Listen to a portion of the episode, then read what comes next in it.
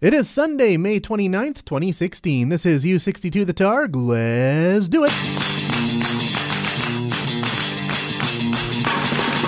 As we say in the radio business, if you put that on the radio, people will listen to it. All right, here it comes. Anyone who isn't dead or from another plane of existence would do well to cover their ears right about now. Live on a little tiny microchip deep inside some electronics. Broadcasting to the world through the miracle of the internet. Ladies and gentlemen, this is U62 The Targ.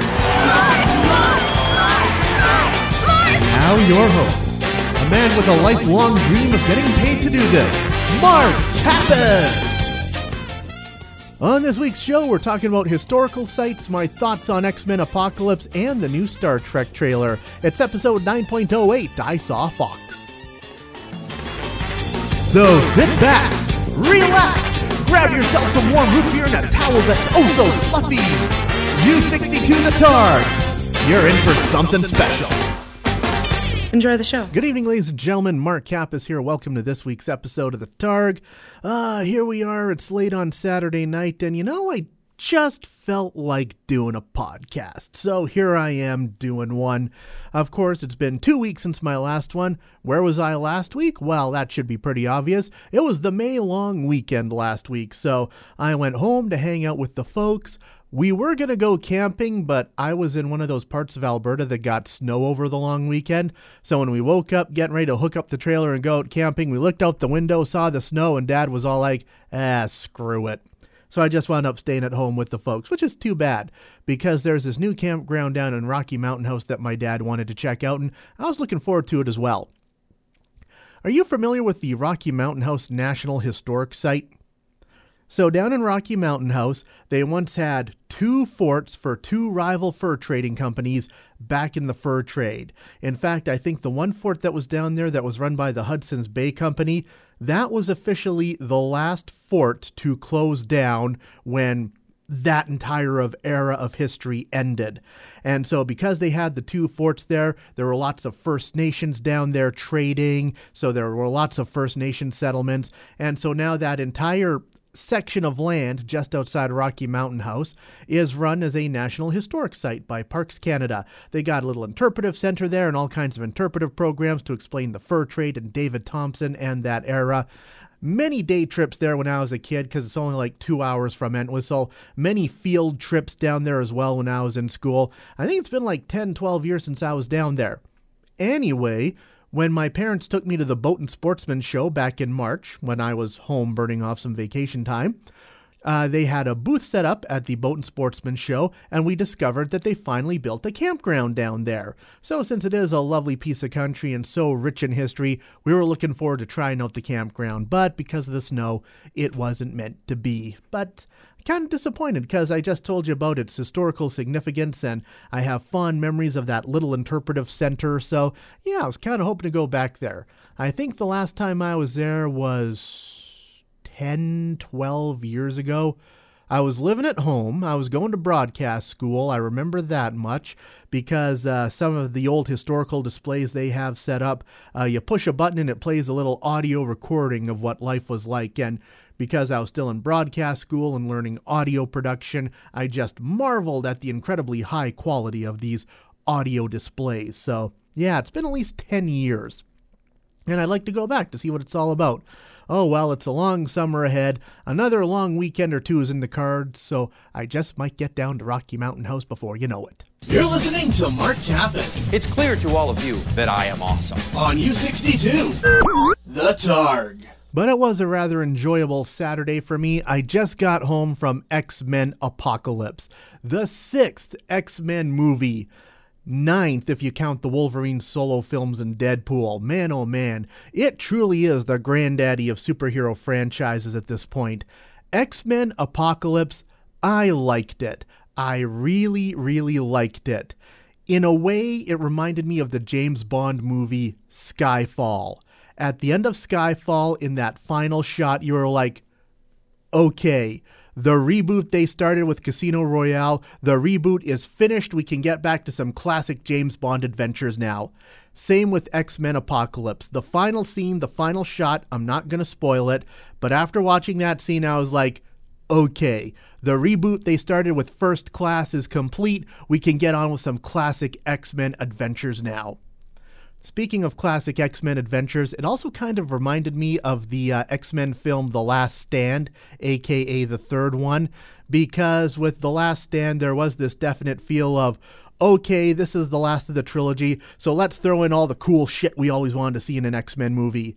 Same thing with Apocalypse. There's this attitude of, all right, let's throw in a lot of the cool shit we always wanted to see in an X Men movie. For example, no, I'd better not give that example because it gets a little spoilerish, but you, you'll see some of it. Well, one that's not spoilerish is I can talk about the Wolverine cameo because you're seeing it in the TV commercials right now. So Wolverine shows up because, you know, it's an X Men movie.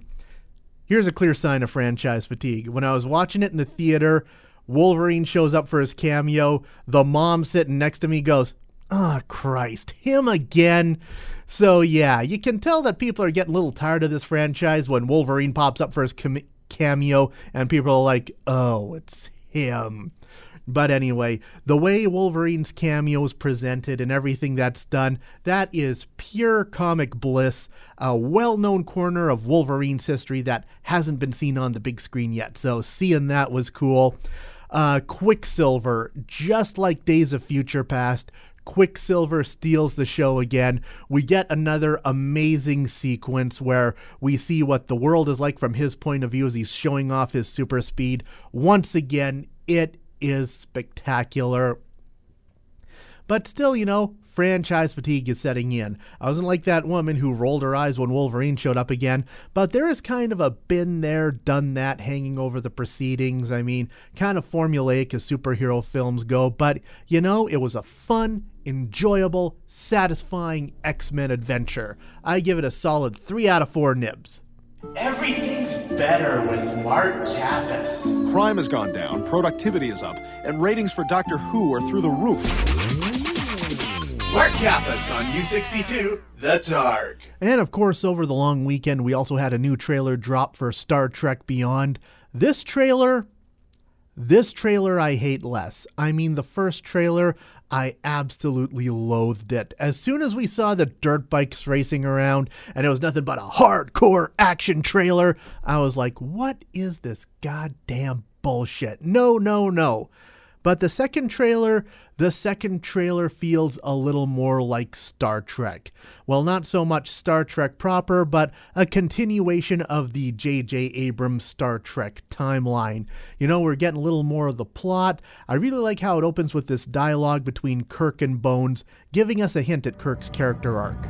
My dad joined Starfleet because he believed in it. I joined on a dare.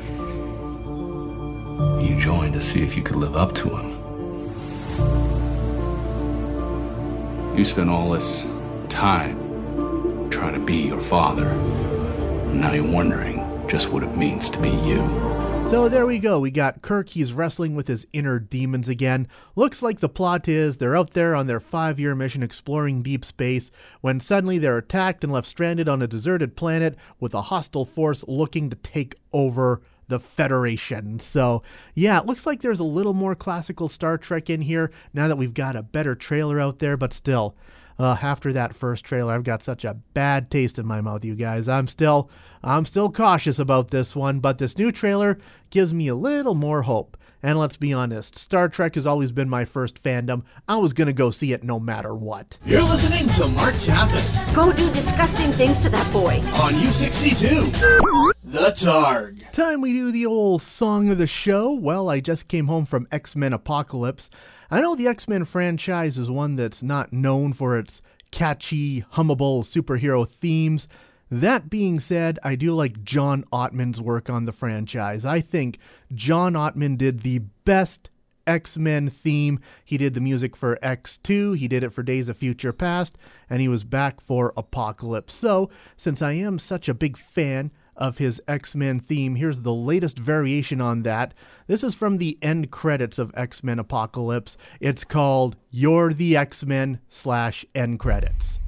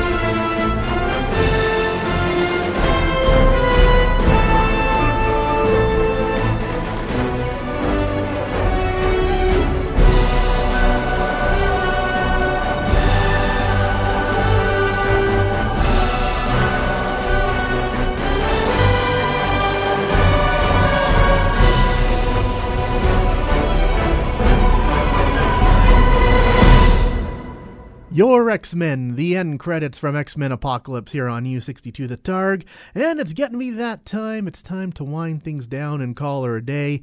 This just might be it. This might be the last one for a while. The company told me they were banning all vacation time in June because we were going to be live on location from so many places, and I was like, yeah, right.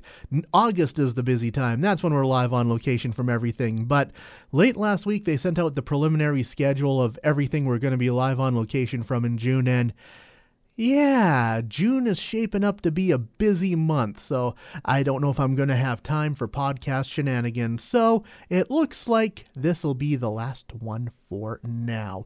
If I don't see you later, have yourself a pleasant summer. I am Mark Kappas. This has been the Targ. I'll see you when I see you.